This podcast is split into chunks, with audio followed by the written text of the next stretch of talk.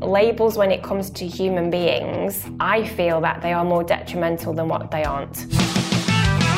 Rachel. Hi. Hey. So normally I go straight in, but I need to give context here. Okay. So I Googled therapist specialising in entrepreneurs. And the reason I did that is because I think there's a real lack of specialist therapists for entrepreneurs, because we're a bit of a rare and crazy breed, as I'm sure you know, as we'll get to. We're going to get to that. And I also know that each time I sort of open up, my listeners love it. And that's why we're here, because you were the top person that came up in the search. In fact, you might be the only person I could find who seemed very much to specialise in therapy for entrepreneurs. So why do entrepreneurs get or need therapy? That's a great question to start with. It's like the whole conversation. So I think it's really important to first of all establish what therapy is, because it's like the understanding of what it actually is involved with and everything else. Entrepreneurs, as you just so beautifully said, we are a unique breed. There is something so exponentially different about someone who's got this overwhelming desire to better themselves and to, you know, kind of do good in the world and to actually achieve something beyond what most people can ever imagine. And with that comes a lot of personal growth, and it's a non-negotiable. You know this, you've been in the space a long time. And whenever anyone is stepping into that world of like growing a business, growing themselves, becoming CEOs, etc., the personal development piece of that always ends up coming up, meaning your inner world as of a human being kind of can't be ignored. You know, if you're putting yourself out there and you're creating a brand or a business and you've got a passion for the thing that you're doing, your stuff inside that makes you a person is a part of that, whether you want it to be or not. You know, this is to do with like our thoughts and our behaviours and our actions. And I think in the entrepreneurial world in particular, everything's magnified and it's amplified massively. You know, it's like most human beings may struggle with things like self-doubt. It's a very normal fear that many of us have. Put that then under the spotlight of you're now stepping into being more visible, or you're marketing yourself, you're creating a personal brand. It just becomes bigger and bigger and bigger, meaning it becomes more noticeable. Hence the reason why entrepreneurs often reach out for therapy, because it's just something that often starts to come up when they're putting themselves out into the world. Great. So you've definitely opened a few things I want to discuss, but could we get specific? Like there must be some triggers. I'm not going to put words in your mouth, but is it loneliness? Is it you get to the top and you realise that's not what you thought it would be? Is it feeling misunderstood? Is it having to deal with so much rejection? Are there common triggers? Yeah, absolutely. So one of them straight away, when you said rejection, that's a really common human fear anyway, right? So as human beings, whether you're an entrepreneur or not, there are certain things that we have, just being human, that is just part of what makes us who we are. The fear of rejection, though, is a really big, common fear that all human beings have. But again, under that spotlight of entrepreneurship, it just becomes potentially more significant. Because if you think about what entrepreneurship is, you're putting things out there, whether it's offers, programs, packages, programs, items. And if you have got this genuine fear of, well, what if people don't like it? What if people don't like me? Someone says no to something, like you've pitched something and they've said no, that fear of rejection can actually become an issue. Because if that's something that's present for someone, it's going to really start holding them back. Now, and a big part, I guess, of the focus around the therapy side, it's really about removing limitation. You know, most of our human limitations are arguably our thoughts. It's us. It's, you know, it's our perceptions. But the fear of rejection is definitely one of the bigger ones. There are plenty more, though. Okay, well, let's go into rejection. Yeah, let's do that one. Look at solutions. Yes. And then we'll come back into to some others. So as an entrepreneur, having done it 16 years, I know that the more I face rejection, the more money I'm going to make, the more growth I have, the more results I'm going to get, the more products I'm going to sell, the bigger brand I'm going to build. Yep. And that's a difficult paradox because, like you said, no one loves rejection. We just learn to face it and manage it. So I think it's amplified because we haven't got the comfort of someone else paying our salary and someone else negotiating on our behalf and someone else selling for us. Yeah. Not saying that being an employee is easier, I'm just saying it's different. So the next thing about being an entrepreneur I found is, because I used to be an artist. So if someone says, I love your art, I used to mean that as they love me. Yes. If someone said, I don't like your art, I would mean that as I don't like you. Yeah. So I find as an entrepreneur, you can take the reactions, critique and feedback of the work you put out in the world very personally, because you built the software, yeah, absolutely, the course, yeah, the product. So how do we deal with that? Like I'm here, you know, I'm like, oh, I get rejected all the time, but no, I've got to face it. Help me, yeah. Rachel, help me. Help Give me an ROI on your fees. Okay, so there's two main things that tend to come up around rejection. The first thing is a very practical, like in the moment, understanding, and you actually just, you kind of referenced it already. Sometimes when people get triggered, and it's a word that gets, you know, spouted about a lot of like triggers, you know, people being triggered or having triggers. And all triggers mean is that something has happened and it's kind of reminded you potentially of something from the past or a story that you've created, or it reminds you of a certain situation that you've been in from however many years ago. And around rejection, there's kind of two things that we really need to look at. We need to start being really mindful of that feeling, reaction or response is often an illusion. It's a lie, right? Our brains are so complex and they're also simple. So there's a paradox here that when people start to feel triggered around rejection, it could be that they're actually just feeling into the story that they're actually hearing in their own mind. And that separation of entrepreneur is a human here and someone saying no to product, item, pitch, etc. It's not about you. You know, and this is one of the biggest things in a very practical sense that everybody can literally start doing immediately is just becoming really mindful of the fact that it's never personal. You know, in some ways, business is personal. It's about relationship building, as you know. But at the same time, it's also not personal in the sense we don't have to make everything mean anything.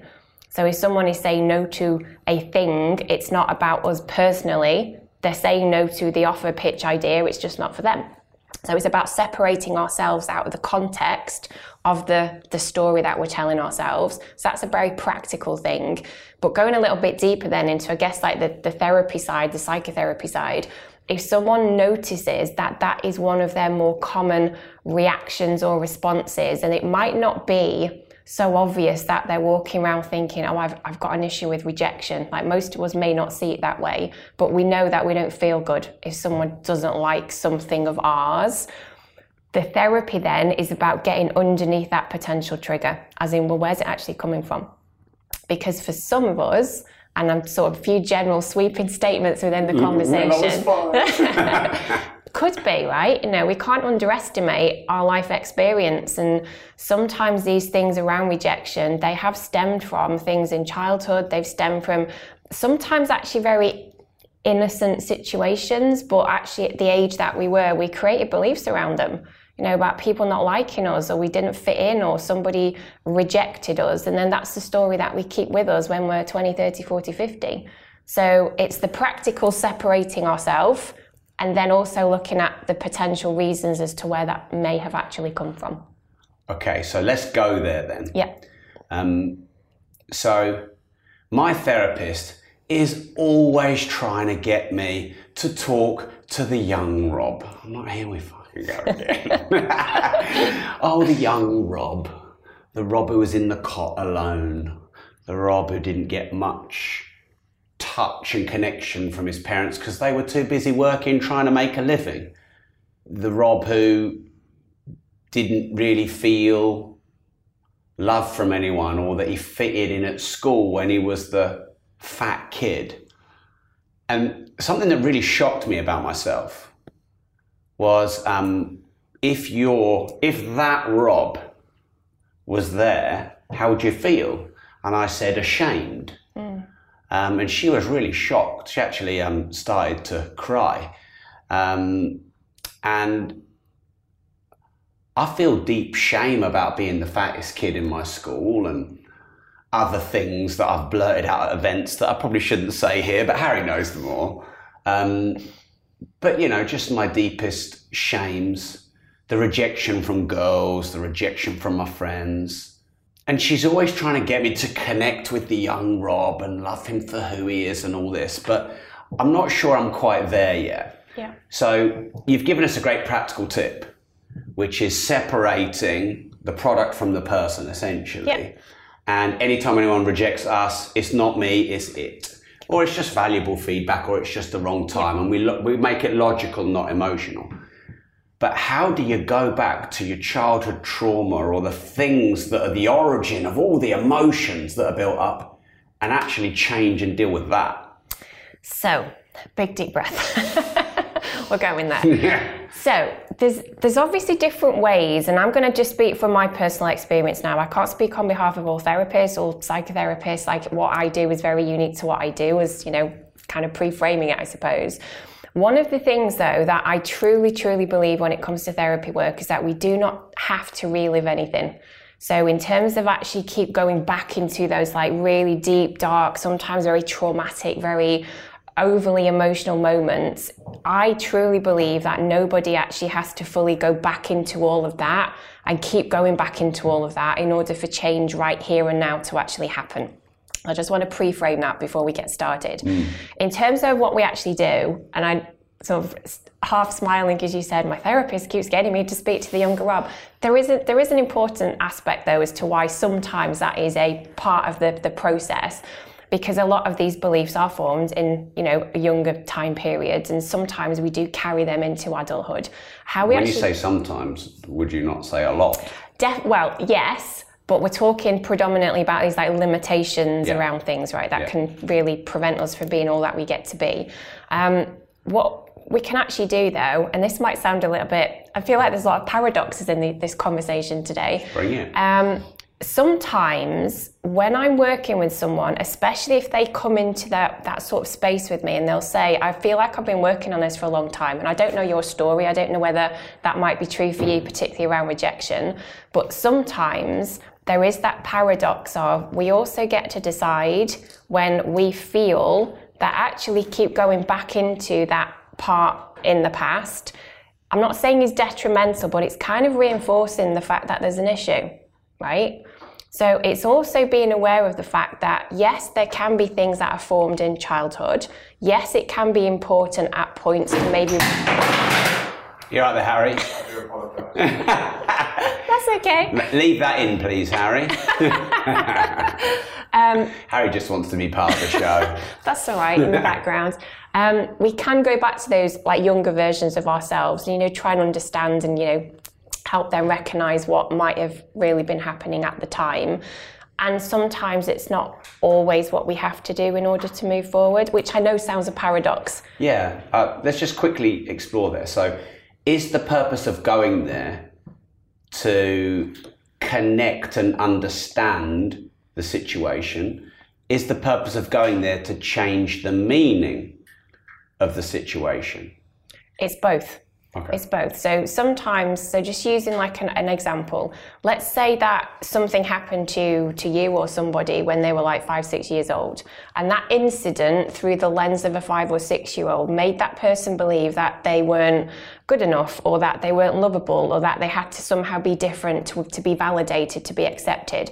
Going back to that version of themselves, first of all, helps the adult version see it through a different lens, which sometimes for some people can actually be enough for them to go, oh, do you know what? I get it now. I understand where that's come from, and I can now choose to let that story go. I don't need to keep that part of me alive anymore, as in the belief. For some people, it is about going back, though, to that 5, 6 year old version of them and actually start to reprocess the event, right? Because obviously, as we get older, we get wiser, allegedly. We get smarter. We kind of understand how things actually are and how the world works. And there are certain parts of our growing up when we don't have those resources to do that. So it is actually both. It's kind of seeing it in a different way, and then also looking at how can you start processing that now through the lens of the older version of yourself, so that actually those those neural pathways can start to change. You know, so that belief and that coding, in essence, doesn't need to carry on in the version that you are right now. Okay, so I think there's a difference, and let's explore this, between logically being able to say, oh, I feel something. That feeling actually isn't the present. It's the present moment that's triggered the past. I think I know the root of the trigger. I can make this current situation not mean the same as my past.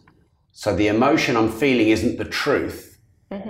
It's the past being brought up as an emotion, and I can see the present moment for what it is, not what my past is trying to make it.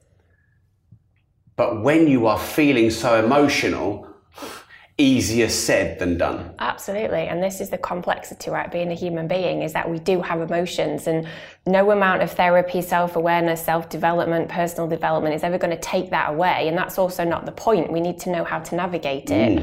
So when someone is in that moment of a really heightened emotional state of being, so let's say it is something like the rejection, because that's kind of what we're talking about. Actually having that self-awareness, as you've just articulated, is first of all really important. And that takes a little bit of self-awareness to actually get to that place. And a lot of fucking money on courses. Yes, a lot of therapy work, personal development. That's not something that sometimes happens overnight. But actually just having that awareness is obviously relevant, right? But then when you get to that part of noticing about the emotions, I don't know what you do personally, but if you have a heightened state of emotion, do you allow yourself to have it, or do you try and ignore it? Do you try and distract yourself? Do you try and... I think I've tried all. Yeah. So I think when I didn't handle them well, and by the way, I'm not some Buddhist master of emotions. I can still get blindsided. I find that, you know, you attain a certain level of mastery, but then that's just the door to the next level. Yeah. That's what I find.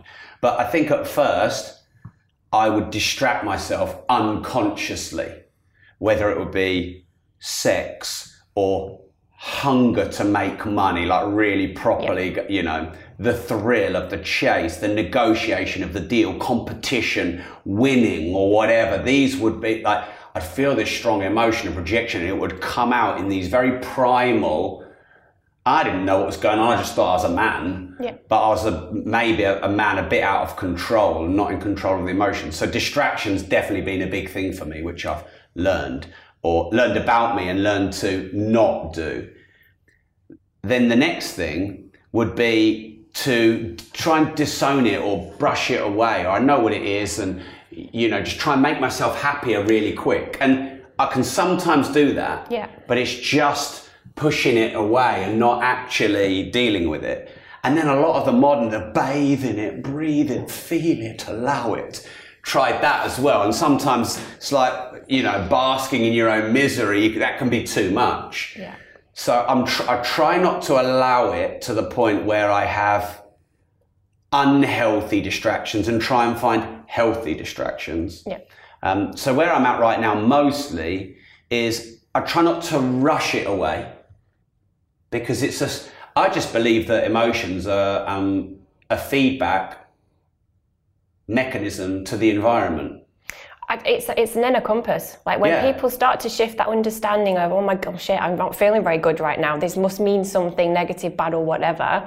If people can start seeing it as like, oh, that's really interesting. Now I'm forever saying to people, like, look at it through the lens of curiosity rather than judgment. It's like, oh, I wonder why I'm feeling so shit all of a sudden. Like, that's weird. Where's that come from? And actually seeing it as that inner compass, like something has shifted, whether it's environmental. Your body is telling you something. Yeah, absolutely. A reaction to the environment to keep you safe. Yeah.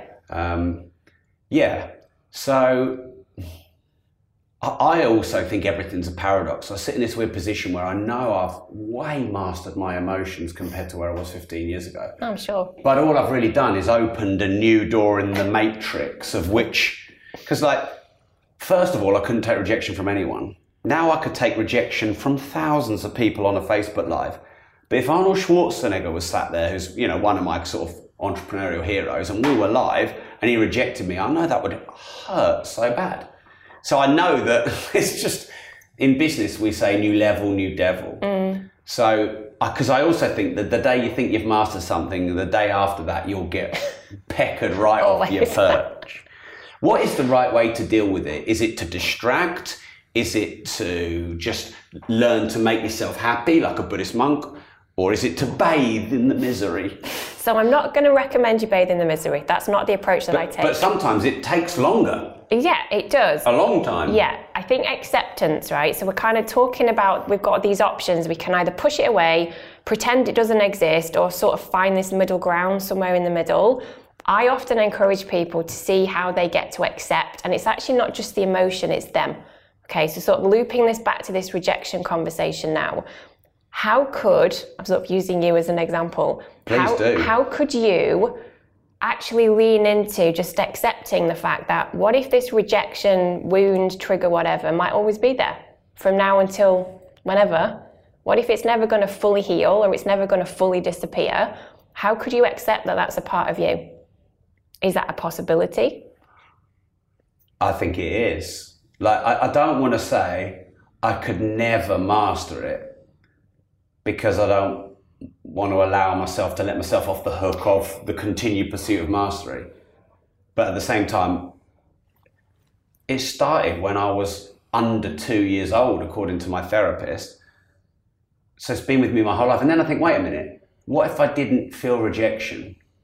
Well, I wouldn't give a shit about my customers. Oh, they can complain, fuck off. Yeah. You know, I would probably be pretty bad in relationships because I'd probably be too persistent, too belligerent. I remember getting an absolute rollicking off Rachel Foy. She was on Dragon's Den. I just kept hounding her, like not to date her, but just to hound her to like, hey, let's meet up. And like, because you're told to network and you're told to never give up and you're told to be persistent. That's what they tell you. Yeah. And in the end she was like, what do you want? Leave me alone. She won't remember this. It was all over email. And I thought, yeah, wait a minute. That's actually not that good because I don't actually know what I want. I'm just doing this because I'm supposed to. So if you don't have an awareness, a cognitive sensitivity to rejection, it could be quite bad for you. Well, do you know what? I love the fact that you've reframed the fact that actually rejection is not necessarily a bad thing. You know, if we bring this into the context, like you said, of customer service, of looking after your clients, of actually giving a shit at the work that you're doing, that rejection thing is arguably a part of that, because if you didn't have that there, then you wouldn't really care. So I think this acceptance of who we are, like as a whole being, is actually quite a relevant part of how we start stepping more into who we actually are. And something that's just dropped in my head as you were saying that, I think sometimes, and you haven't said this, I'm just sort of like feeling in between the words that you've just spoken. Sometimes in the entrepreneurial world, there is this desire to be the master of all the things, right? Like we want to better ourselves. We want to constantly be growing and evolving and expanding in like all the ways, not just financial, but as a person as well. And I think sometimes that can also be a slight slippery slope in personal development that I wouldn't say sometimes. Okay, always a slippery slope, often, yeah. Of people sometimes perceiving that there comes a point when they don't have anything to deal with anymore because actually they've worked on themselves at, you know, decades at some point, that actually this rejection thing is dealt with or this it's been dealt with. And I think that can sometimes be a reason why people think that they should be over something by now, or why they feel like they need to deal with something again, because surely it should have gone. And this was the invitation of how do we start just accepting what if that is just part of you and it ain't going to go anywhere? You know, rather than looking to try and fix it or heal it completely, what if the self-awareness is actually enough for you to just be okay with it to pop up every so often? Yeah, because I can imagine it's a pretty painful life experience to continually try and fix something that you perceive that is broken, which is actually a part of you and is not broken. So there's a couple of things I want to chuck in at this point, because I struggle with this paradox. So I've got this mentor and he says, everything is as it should be and everyone is perfect as they are. Yeah. But no entrepreneur thinks they're perfect as they are. Every entrepreneur wants to make more sales and have a higher valuation and build a bigger personal brand. So we've got this paradox whereby, oh, I love myself for who I am perfect just as I am worthy of love, yada yada, which I try and tell myself those things, and sometimes I can accept those things and sometimes I can't. But then that's almost letting us off the hook, because we can be better and we can be more, but then when we know we can be better and be more, and we always strive to be better and more, we realise there is no destination. We always thought we'd find a destination, and so then there's this realisation that fuck, this is a game of snakes and ladders, except it doesn't stop at 100. I'm never complete. And I just find that whole thing a great big paradox. Absolutely. Couldn't agree more. So therapize me and fix me. Help. Okay, something that I guess I want to share around this is that I have a fundamental belief that as human beings, we always get to improve ourselves. And it's not necessarily because we're trying to fix something that we think is broken. It's just that we are arguably limitless beings and we get to be all that we want to be, which means we can always improve our mindset. We can always improve our thoughts. We can always improve who we are as a person. And at the same time, going back to what we said about this separation from, I don't believe that that is always a requirement for the entrepreneurial success that many people desire. Like, you can still create success without necessarily looking at any of your childhood wounds. And the paradox again, sometimes as this journey is going along its own natural, you know, way of growth and evolution, sometimes it starts to highlight some of these things. So that paradox that you said then about we are already whole and perfect and wonderful, which we are, I think the invitation is to actually just be aware of the fact that there isn't anything that any of us need to fix ever. So why are they called wounds? Everyone calls them childhood wounds, but if we're perfect and there's nothing to fix, there's a lot of jargon. A wound is something that's broken. Why is it a wound? It's something to heal, isn't it? Yeah. So, but if we're perfect, there's nothing to heal. Which I do agree with sometimes. So this childhood, so I don't tend to talk about childhood wounds. I tend to talk about childhood stories.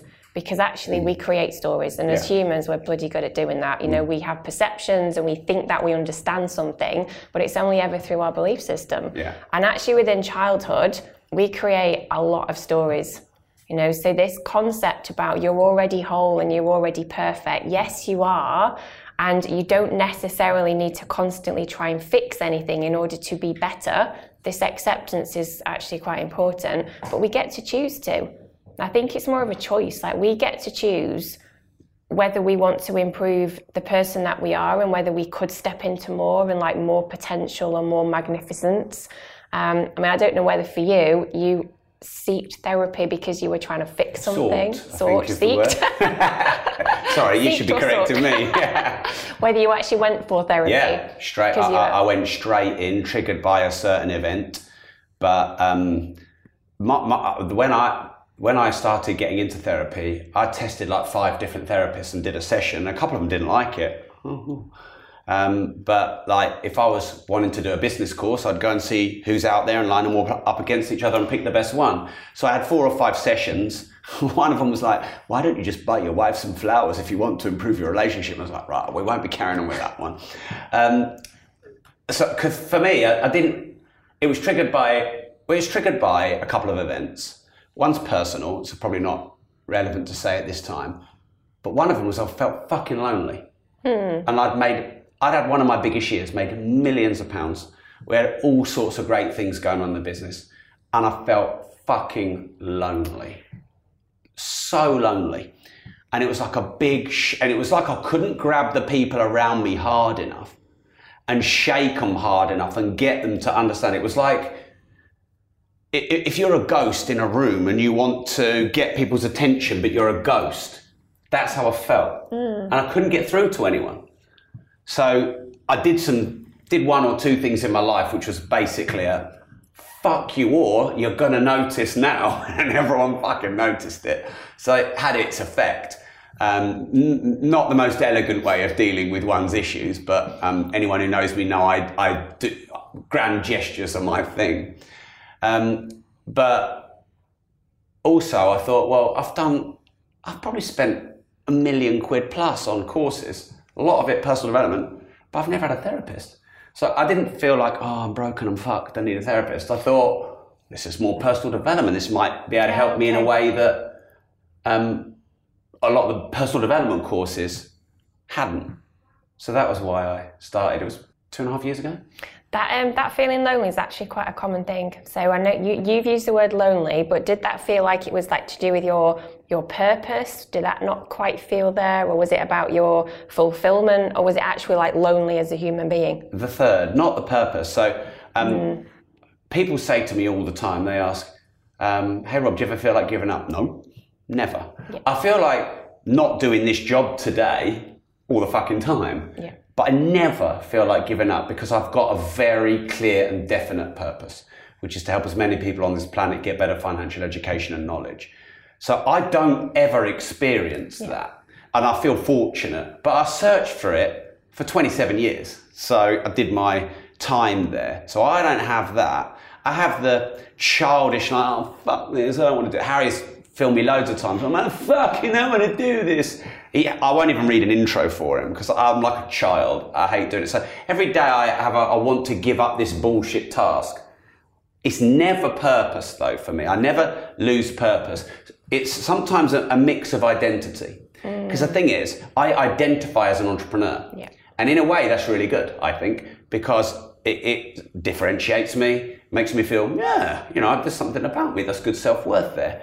Problem is, if you're a council looking shit or you get locked down by the government and your identity as an entrepreneur and it's not going well as an entrepreneur, all of a sudden you feel you can feel shame, useless, yeah, blah, blah, blah. So I get that from time to time, but I need to be noticed and loved and appreciated, not by everyone, not by the world, but by some people. And if I feel like I'm doing a lot of good work, because what I do makes a lot of people a lot of money, and if I feel like completely isolated and there's not much gratitude there and I feel unloved, that to me makes me feel very dark. Yeah. Yeah. Understandably so though. You know, it's that yeah, it is. It's like you're reciprocating, you're putting something out and you're, I guess, expecting or hoping that it's going to come back to you in return as well. Which is a paradox, because you should never do anything expecting anything in return. We've got a lot of paradoxes in this conversation. We should call this the paradox paradox. Yeah, and also, you know, they say in entrepreneurship, you should hang around people whose strengths are your weaknesses. And whilst that's good, that makes you very vulnerable on your weaknesses. Because if you're good at what I'm not, and I'm good at what you're not, we're a good partnership, but you know my weaknesses, and that can feel very scary and can raise shame. And so I've got good people around me, my wife, my business partner, my MD, other members of, you know, my team, my network, who are really good at what I'm not. Yes. But what that means is it's like a mirror of my weaknesses to me, which sometimes it's as bright as that light and other times it doesn't matter. And it can sometimes suppress who I am when I'm around like, imagine you're an entrepreneur that wants to do sales and you're around a load of accountants and lawyers. In the end, you're going to be like, you're all counting beans. I want to go and make millions. Fucking leave me alone. Yeah. But you need the accountants and lawyers. So that happens for me. I wouldn't say recurring because I want to predict it for the future. It's not like a time loop, but it's a trigger, if that's the right word. Yeah.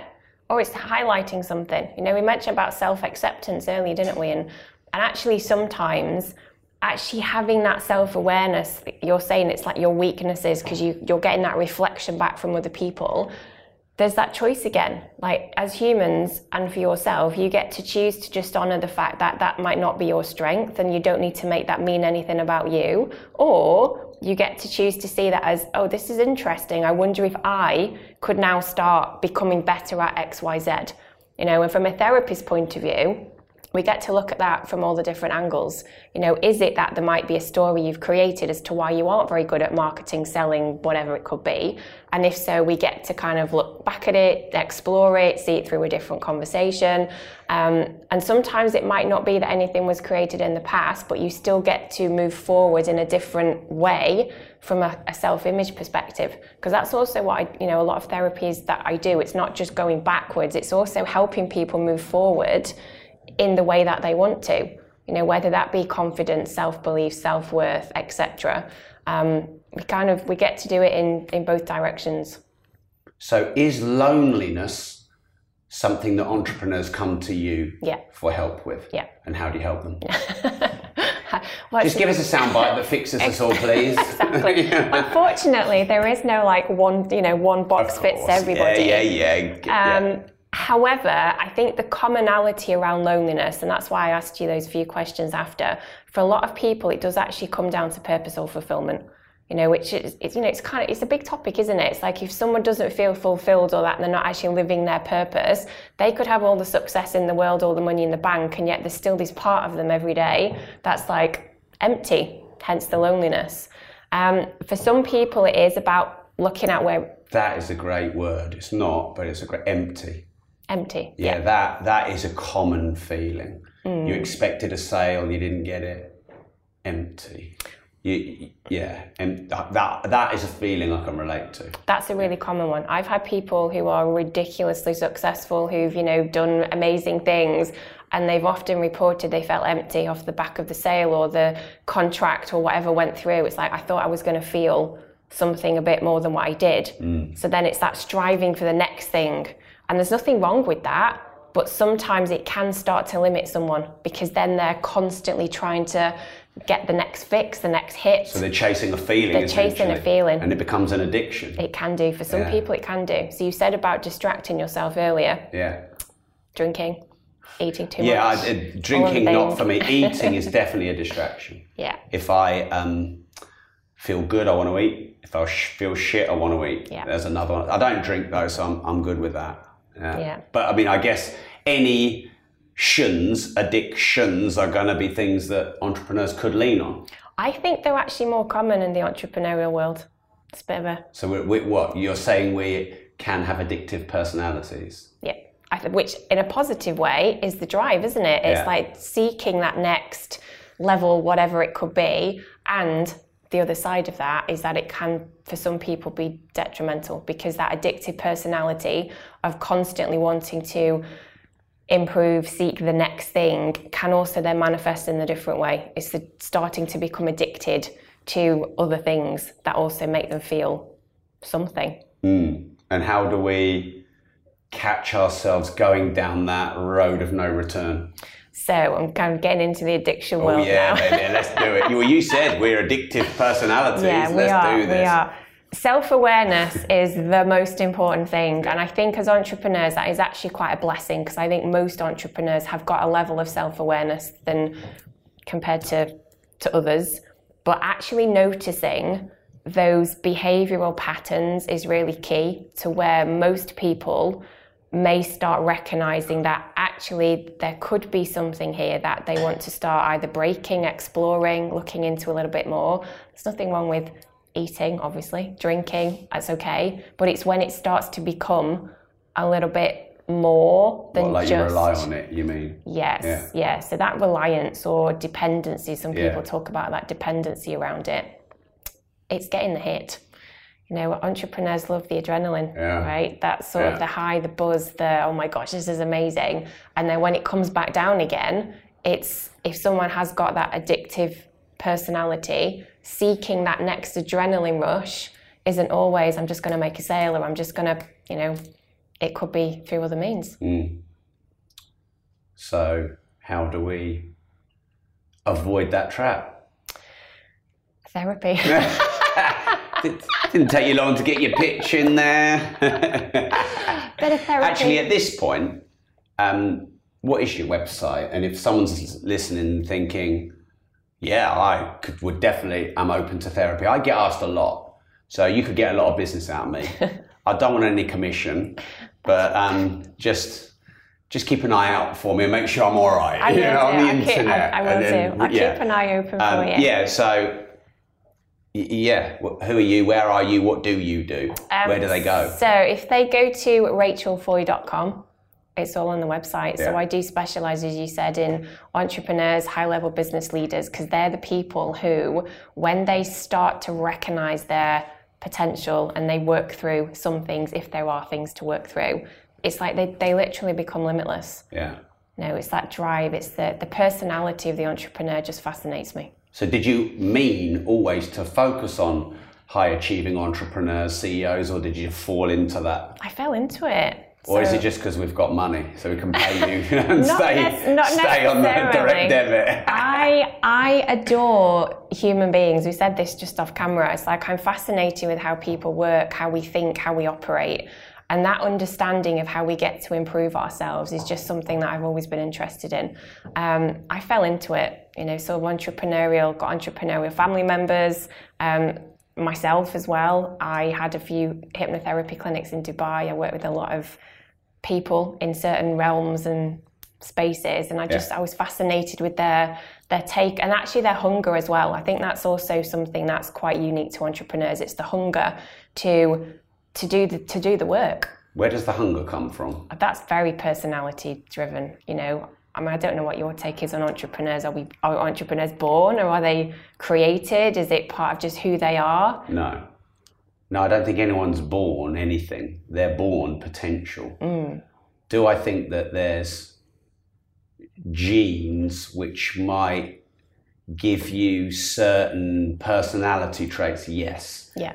And not from science necessarily, but because I had two kids and they were both clearly, before the environment could impression them, which would be nurture, they had certain personality traits formed.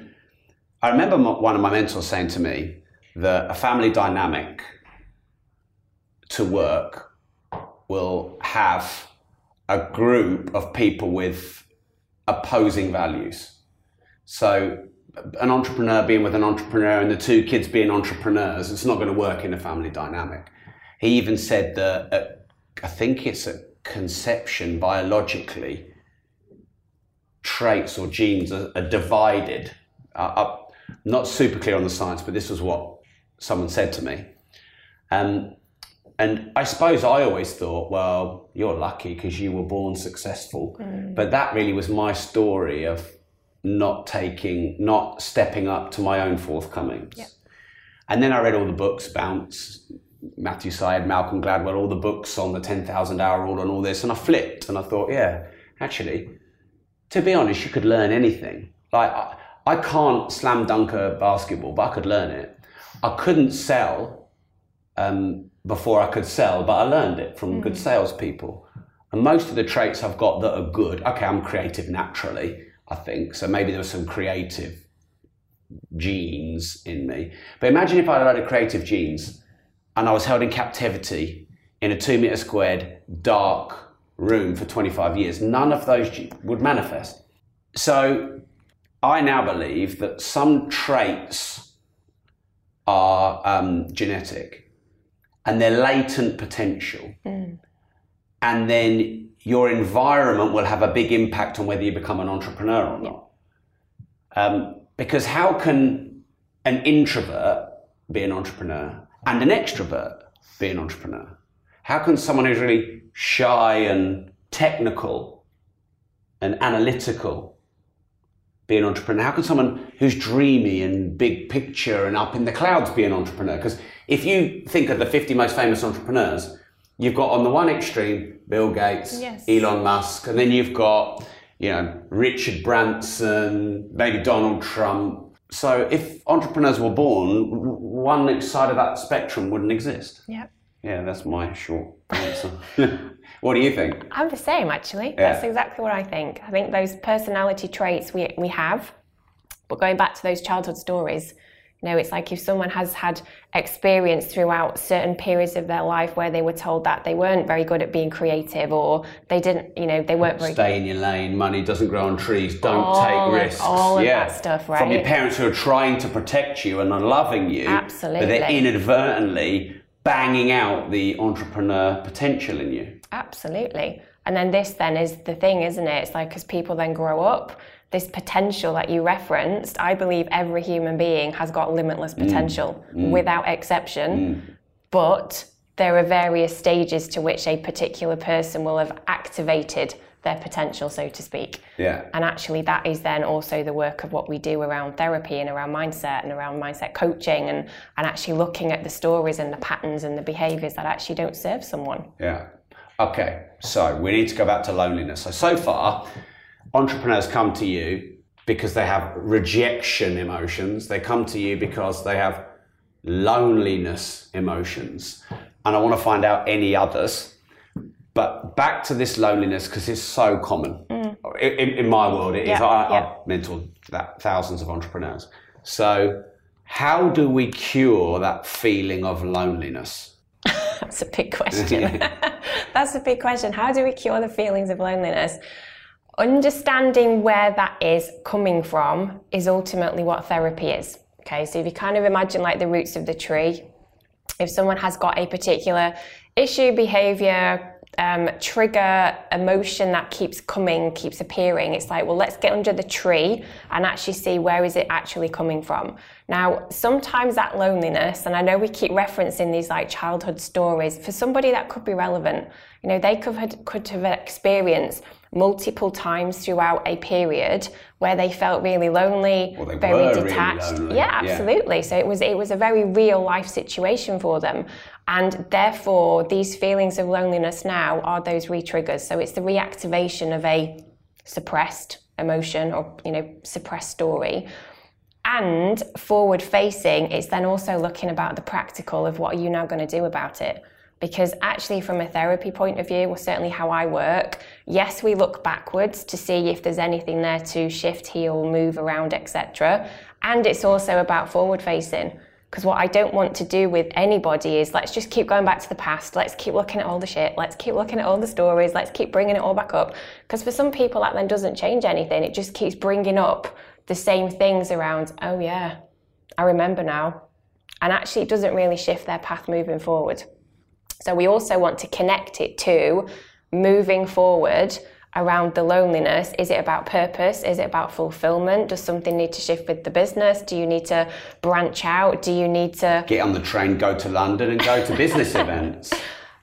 Isn't it funny how often we feel lonely, but entrepreneurs are probably the most resourceful at being unlonely. Yeah, absolutely. Or it's something really practical. Because we could, you know, like if we can't find anyone, I can pay them. I can pay someone to mentor me if I need to. Yeah, so it's looking really practical, which sometimes, I know we're kind of joking about this, but sometimes it is a really obvious thing of, I just might need to find some different people to be around or actually have more of a human interaction. A lot of the entrepreneurs that I work with, they can be they're not introverted necessarily, but when they're in that zone, it's like they kind of forget that they also have a life to live and they also get to have fun and they also get to step out of the business box. You know, so it's also making sure that, and I hate the word balance, because sometimes can we ever find balance in life, but making sure that there is an even spread of actually where someone's time and attention is going. So I'm really glad you said that. Is there a challenge with entrepreneurs who come to you where their personal life's a bit of a fucking mess because they're so obsessed about business? Yes. That's common. Yeah. And how do you help them? So we look at obviously the person first and get a picture as to what's going on for them. Boundaries, I guess, is a really big one. And in entrepreneurship, that's not always as straightforward as like 9-to-5 job, because we have... What's that? Exactly. What is that one speaks of? I don't remember. But the boundaries conversation, though, is sometimes where people need to start really stepping into that discipline, clarity, and actually being really clear around making sure that there are times when they are trying to step away or they're actually looking after themselves. Again, self-care is a really fluffy word, but ultimately self-care is when someone's starting to recharge their batteries. You know, it's like if you're giving a lot and you're doing a lot and you're doing all the magic that you're here to do, if your batteries aren't being replenished as a human being, because remember, human and business, we kind of need to make sure that they're not always this mesh. Sometimes those batteries, if they're not being replenished, that can also lead to things just starting to spread out, not in a positive way. Okay, thank you. So asking for help, I think that's something a lot of people struggle with. So in your experience, do most of your entrepreneurial clients just go blah and dump their whole life story on you? Or even once they've hired you, do they still have problems opening up and asking for help? I think it's a mixture, and I'd say it's probably quite an even split. So I have people who are very self-aware already, and this is just something that they know they keep bumping up against a certain roadblock, whether it be a certain emotion, a certain belief, a certain fear, and they're curious to see if there might be something there they can work through. And then there are other people who it is like just getting it all out, and actually asking for that help, like you said, doesn't always come easy to them. Although, having said that, I think in that entrepreneurial space, I think actually asking for help is perhaps a little bit easier in some ways, especially when someone has got that drive of actually, we said about getting to that next level. Sometimes people, they'll do whatever it takes. You know, we'll go back to that personality thing again. It's like if somebody truly notices that there is something that keeps repeating itself as a pattern, they're going to do whatever is required often to actually get past or get through that thing. So in that case, asking for help isn't necessarily the problem or the challenge. It's then actually about working through the stuff that comes through. Okay, so asking for help, loneliness, rejection. Are there any other major reasons why entrepreneurs come to you? General things like stress management, overwhelm, kind of work-life balance. We've kind of briefly spoken about that. Sometimes external validation can come up a little bit. So people who, it could be connected to loneliness, but sometimes it's very separate. It's when people have got all the things, the bells and the whistles, and they have the success, but actually they've created it through that lens of, I'm doing this to be validated. No, I want people to see that I'm successful. I want people to see that I've achieved. I want people to notice that I'm, you know, doing all of this wonderful stuff. Is that a bad thing? It's not necessarily a bad thing until it becomes a bad thing. So sometimes the drive... It's a bit ridiculed in society, isn't it? Or yeah. The showing off. I remember seeing... He's been on the show, and I think... He's a good guy. I wouldn't say he's a friend, but he's certainly an acquaintance, Robin Sharma. Mm. And he's a pretty spiritual kind of guy who, when I asked him about what his net worth is, he declined to answer. And you can't imagine he is a flexor of Lamborghinis. But he put a picture up on his Instagram of this like Fiat 500. And I thought, you're pretending like you're not flexing, but you're flexing that you're not flexing. And like, to me, that's like, if you're going to flex, get the Lamborghini out, not the Fiat 500 out. I have a Lamborghini, by the way. But I thought that's just a flex, that you're not flexing in the same way as other people flex. So actually, this is really good. As you can see, I've got no questions. I wanted this to be a chat, and I knew some cool stuff would come out. But what's the problem with seeking validation? Don't we all do it? Of course we do. But I think what we're focusing on, though, and in that therapy conversation, it's when that starts to become an issue. Okay, so as in an addiction? Potentially. So, or when you don't get it, you feel empty. Yes. So we go back to those triggers again. There's nothing wrong in wanting to be validated, right? Because sometimes that's the drive of what can create success. But when it becomes the issue is when there's that pattern of repeated behavior where somebody starts to notice they're feeling a bit shit, or actually they do something and that didn't feel very good, or actually they bought that car and people are like, oh my God, that's amazing. But actually they've not got the feeling that they thought they were going to have when they got the car in the first place. So it's almost like that the validation part is they're doing it for other reasons other than pure desire for themselves. Okay. We'll come back to that maybe. Here's something else I think people get wrong. Trust your intuition.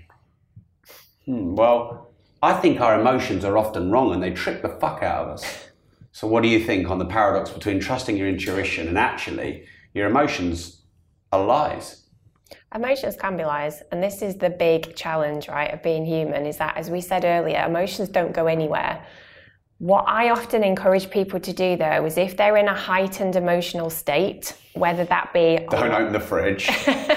Don't open the fridge. Yeah. Don't make any life-changing decisions. Yeah. Don't sign any contracts. Never make a promise when you're elated. No. All of that. Yeah. So actually keeping a check on those emotions, as we were talking about before, it's not about pushing them away, distracting yourself, or like wallowing in that feeling. It's the self-awareness again. And actually in those moments when emotions are heightened, it's said that emotional intelligence drops. When that emotion goes up, intelligence drops. And I think that's something really important to be aware of. So when it comes to intuition, I believe we can listen to intuition, but not when we're in a heightened state of stress, panic, fear. So what you're saying is intuition is not emotion. No. They're separate. Yeah. Yeah, okay. Yeah, so that emotional response reaction that you feel, in that moment, I believe intuition is like really hard to tune into. Yeah, that's interesting. Do you think people fuck their life up in their heightened emotions? Oh, potentially. That's always an option. Because I remember reading Arianna Huffington saying they've done this study, and basically when you're really triggered, it lasts about 10 seconds. Yeah. When you're really triggered. But is that not when you make really bad decisions? Of course it can be. And you know, this is that journey of the human being, isn't it? It's like sometimes we do make decisions in the heat of the moment and afterwards think, oh shit, I shouldn't have done that. But actually that self-awareness comes with personal development, with growth, with becoming self-aware as to who we are as humans, and actually starting to recognize that when you, it's not even about mastering emotions. I don't think it is, because what does that even mean? I mean, mastering emotions implies... I think it means balancing them when they're overly high, regulating them, and when they're overly low, lifting them up and getting them into a centered state where intuition and logic are probably apparent. Intuition and logic, because I like what you said about I'm not really, in my mind, disconnected intuition and emotion. I really like that. But speaking as a man, I am definite. When my testosterone's way up there or my excitement's way up there, you know, bad shit happens. Yeah. But then also when you're down and depressed there, same thing. So isn't mastering emotions bringing them into balance and making good, strategic, logical decisions? So it can be. I think, though, for some people, that conversation around mastering emotions, the perception of it is, I need to kind of keep them on an equilibrium. Like, I need to master my emotion means I need to not go too up here and I need to not go too down here. It should be sort of somewhere in the middle. Yeah, I've always felt like, oh, so I can't be really happy then. Yeah, exactly. Because it's bad and I'm going to make bad decisions. Oh, I'm elated. Oh, I should feel guilty about being elated. Exactly. Yeah. So for some people, that mastering emotions, and I've heard people say this to me, their perception of it is not your understanding, which actually is kind of where I would put it. It's about bringing it into some kind of balance, but it's that it should just be quite neutral. I shouldn't get too stressed and I shouldn't get too this and I shouldn't get too that because that's a bad thing. That's a bit of an issue, because we can't eliminate emotion as a human, can we? No. And if we think that emotions are feedback, extreme emotions is extreme feedback. It's Precisely. An extreme warning. Yeah. I remember sitting in the back of a Range Rover with John DeMartini and he was meditating and I thought, damn, I've still got work to do. I'm like, I can't get meditation done. And then he opened his eyes and he looked at me like this and he went, Rob, I gave up happiness years ago because it made me too damn depressed. And that was one of those Yoda moments where I felt like Luke Skywalker, but without my lightsaber, and he's Yoda. What do you think of that statement? Oh my goodness. That's I gave up happiness years ago because it made me too damn depressed. Well, if someone believes that they should be in a constant state of happiness, they're going to be striving for it, aren't they? And they're never going to achieve it, because you can never achieve a constant state of any emotion. Therefore, you're going to be more depressed because you're striving for a fantasy. Precisely, and then you're striving for something that is an illusion, that isn't real, that isn't realistic. It can then set up that perfectionism of, oh my God, I failed, I can't do this. By the way, we don't hire perfectionists. I think perfectionists are some of the worst traits for hiring in an organisation. Perfectionism can also come up. Oh, really? Yeah. Well, because what is perfectionism? It's someone that's striving to sort of stay on that level of everything needs to be perfect, which, what does that even mean? You know, perfection is, again, one of those illusions that our mind will tell us exists, and actually it doesn't. So we're already setting ourselves up to fail, thinking that there's a perfect way to do anything, to be anyone, and then that can end up creating some of these emotional triggers that we've been talking about. Is sometimes being so self-aware and having done so much personal development actually end up being a curse? Do you know what? For some people it can be. And I've had people who I've spent decades in that loop of therapy, personal development, and they're still working through the same kind of thing. Sometimes for some people it can be used as a bit of a crux. Not for everybody, but some people use it as, oh, it's the thing that I need to somehow fix now and then I can, or it's the thing that I need to eliminate or get through and then I can. So it's almost like part of who they become is, I've got all this stuff here that I still need to keep working through, and until I've done that, I'm not going to be whole, right? So it can become a bit of a sticky situation, not for everybody, but I have definitely seen that. Sometimes I'll do something and I'll think, that was stupid. And then I'll think, I've done all this fucking personal development, spent all this money on it, I should fucking know better. So I can sometimes beat myself up. I sometimes think, oh, if I was 23, I wouldn't have given a fuck. I'd have just done something stupid and I'd have blamed you and I'd have been completely happy in my blissful, ignorance. Yeah. But sometimes the more you know, the more you can beat yourself up about that you should be better. Mm. An example of this is, I used to read loads of books, listen to loads of audiobooks on 2 times speed. I get through hundreds, trying to catch up John DeMartini, who'd done 30,000. And I got to the point where I was like, could it be a good thing to not read books for a year? Because yes, knowledge is good, but it's too much knowledge a paradox where I find if I put too much information in my brain, I start to lose who I am. Absolutely. I think too much information overload can definitely create paralysis in some ways, and it can create that detachment of, I'm not quite sure who I am in amongst all of this information. Or I should be like this person, yeah. Or I should be like that person. Yeah, definitely. I should be doing this. Why aren't I doing this? I'm missing out on this. Yeah, absolutely. And I think that acceptance conversation that we spoke about earlier, I think a big core part around entrepreneurship is accepting who we actually are.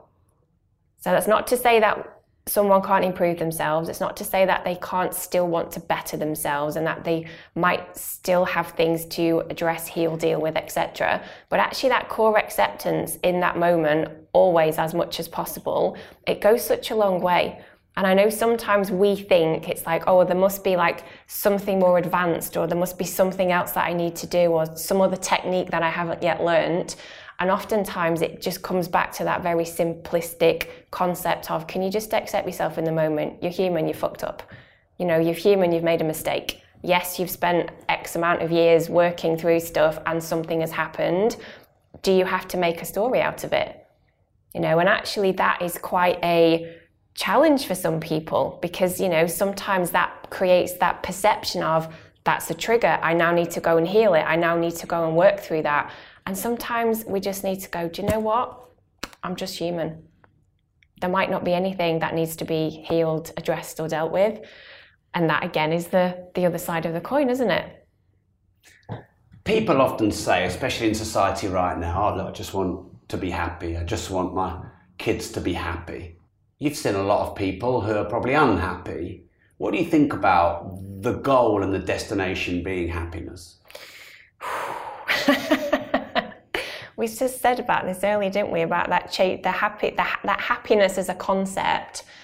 I think it's something that we just need to be really aware of. First of all, what that means to us. So my definition of happy might not be yours, and vice versa, right? So when the collective terms are used, I think we as people, individuals, just need to figure out what does that mean for me, right? Because otherwise, you're never going to know. And having that desire to be happy isn't necessarily wrong, because obviously all of us want to be content with the lives that we have and still possibly want, more out of them.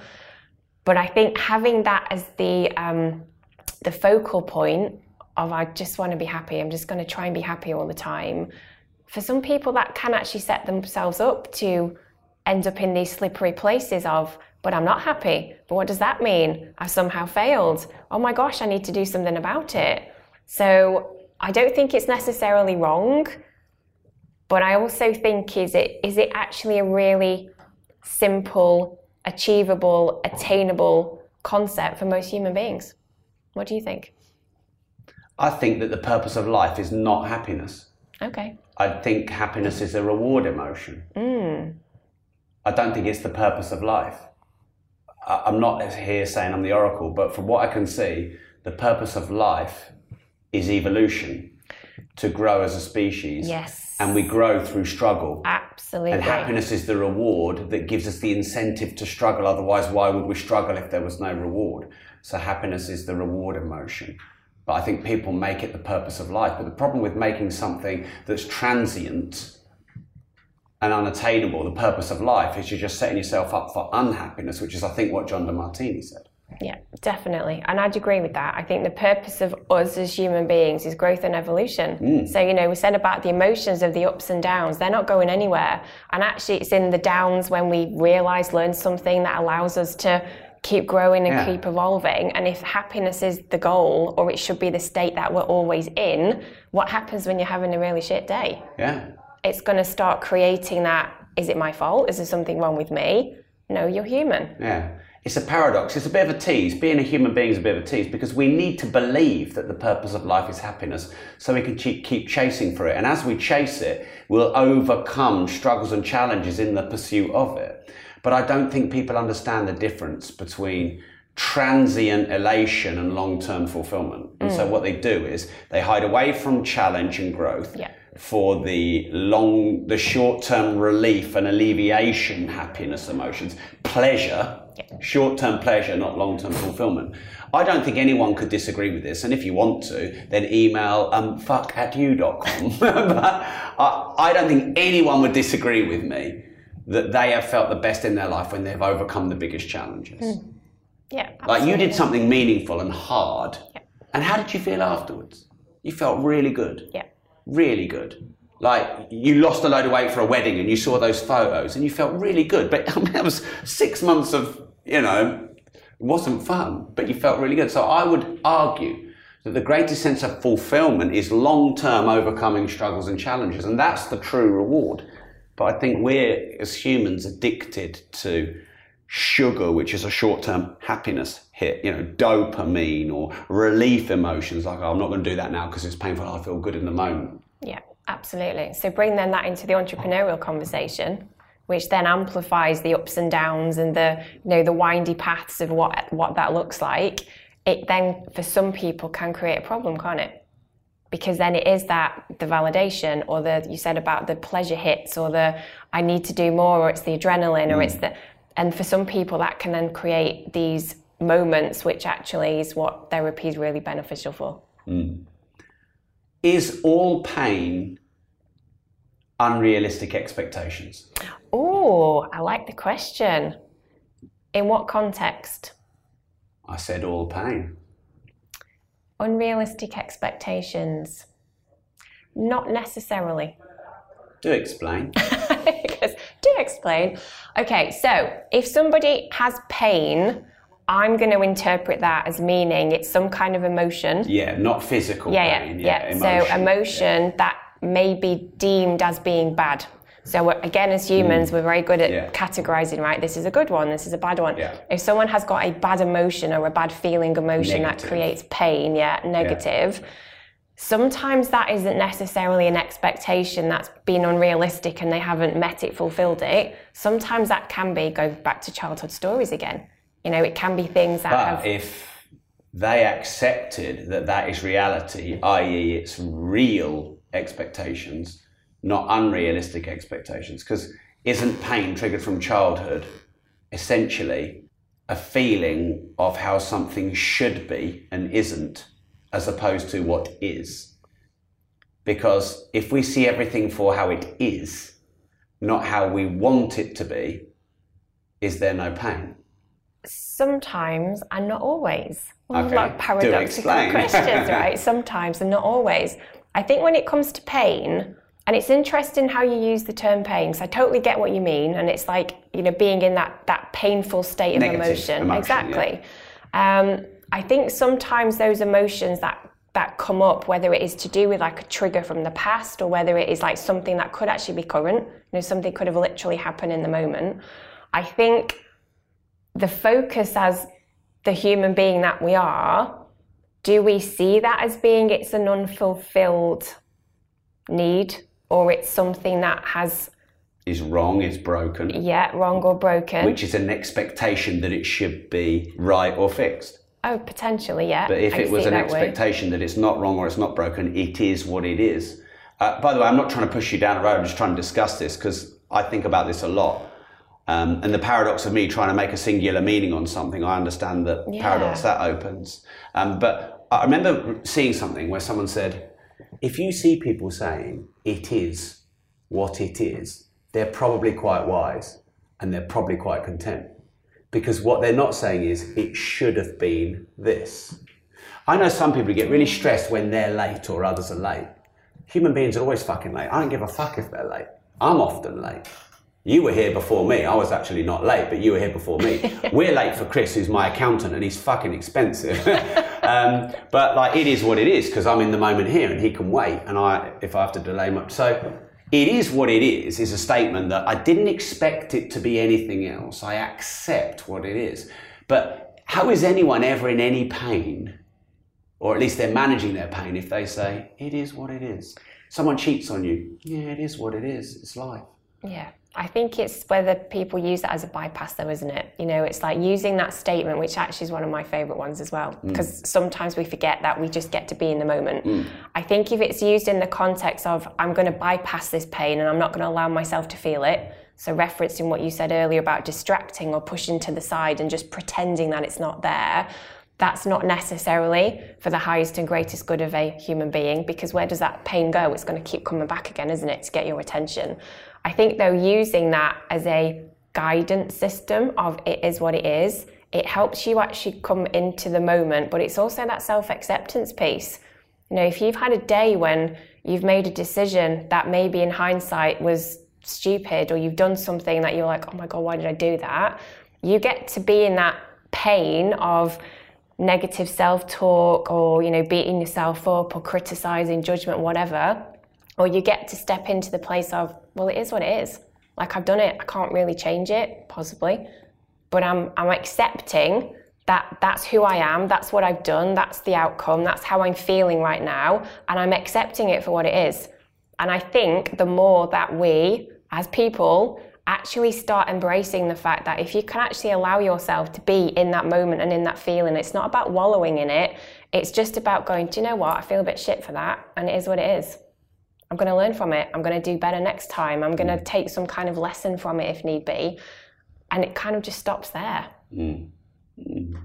Are truly great entrepreneurs sociopathic narcissists? Just came up with that one now. What do you think? Oh, my goodness. Oh, I want to ask, what do you think before I give you my professional? Oh, look at that. Spin it round on me. I think the term narcissist is a weapon in the form of a word, and I don't like it. And I think a lot of words become weapons. And do you know what my observation is? Most people, I can't say all, but most people who call other people narcissists have high narcissistic qualities themselves. Oh, I have a lot to say about this. Go, let's do it. I agree with you. Yeah. I think it's a word that gets thrown around extensively in not necessarily the right context, or actually it's the word, like you said, it's weaponized. It's kind of labeling, categorizing people. We're on the same page with that. It's funny how, again, one of my mentors said, everything you accuse someone else of doing or being, you have that trait within yourself. And I found that very good before you start pointing the finger or accusing someone of something. But I just, what is a narcissist? I mean, it's a historical character who's probably changed form over time. And I mean, people who are confident get called narcissists. What is a narcissist? Yeah. I mean, in the kind of technical definition of a narcissist, I think oftentimes when it's actually used, how you may have seen it, how I may have seen it, is not necessarily really what it's meant to be, right? Like narcissism, that sort of self-centered, very egoic, very driven, very it's all about me kind of personality. We could argue that a lot of entrepreneurs do have that tendency. That is who they are. And sometimes that is required to really put yourself out there. You know, and at what point do you say, well, that's narcissism, or is it just extreme confidence? Or is it, you know, just being really sort of bold and stepping into that place of this is who I am and everyone needs to notice me? Yeah, it's an interesting one. Yeah, well, let's finish on this, labels. Because I picked up on something you said, which I thought was very wise, which was when I said about pain, and then you said, I assume by that you mean bad, negative emotions. And what I picked up is elation could be a bad emotion, especially if you... you know, bump into a naked person when you're elated and you're married, it's not going to end well, is it? So bad and good is a label. Right and wrong is a label. Yeah. Narcissist, introvert, extrovert, it's a label. Yeah. I am an entrepreneur. It's a label. What do you think about labels? I hate them. Oh! I hate them in the context of sometimes people use labels to self-identify. Okay, so when we're talking about self-image, when it comes to entrepreneurs... I am. Precisely. Yeah. And if you think about the definition of a label, there's already a lot of pre-understanding as to what that is, what that isn't, how you're meant to be, how you're meant to react, etc. And if people start owning that label, it becomes their self-image. Now, labels can be useful for explaining things, just for purely definition. It's like, this is kind of what we're talking about. Yeah. But I think labels, when it comes to human beings...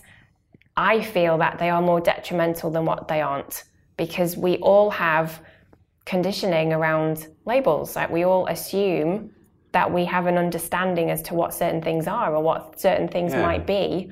And sometimes, depending on your filter, so your belief system, your perception of that may not be as empowering as mine or vice versa. Well, we label ourselves in a detrimental way and we label others in a detrimental way. Yeah, so for example, you hear a lot of people say, oh, they're woke.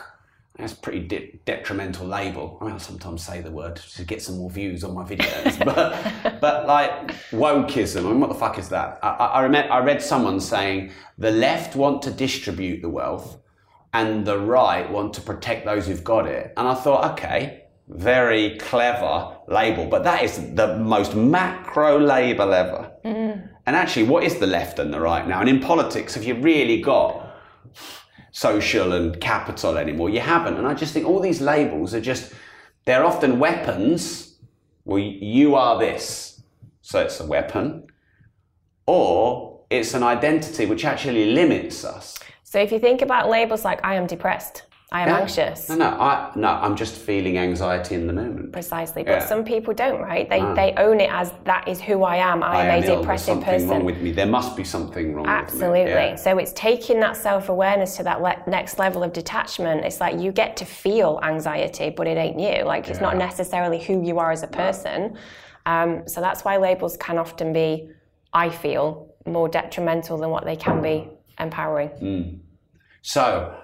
next is my accountant. We're going to talk about a load of stuff about tax. Where can people follow you? I know you've got rachelfoy.com. Yes, rachelfoy.com is actually the main place. It's website and email based. Okay. Do you do any social? I do social on Facebook and Instagram. So if you search Rachel Foy, you're going to find me. So it's entrepreneur, therapist.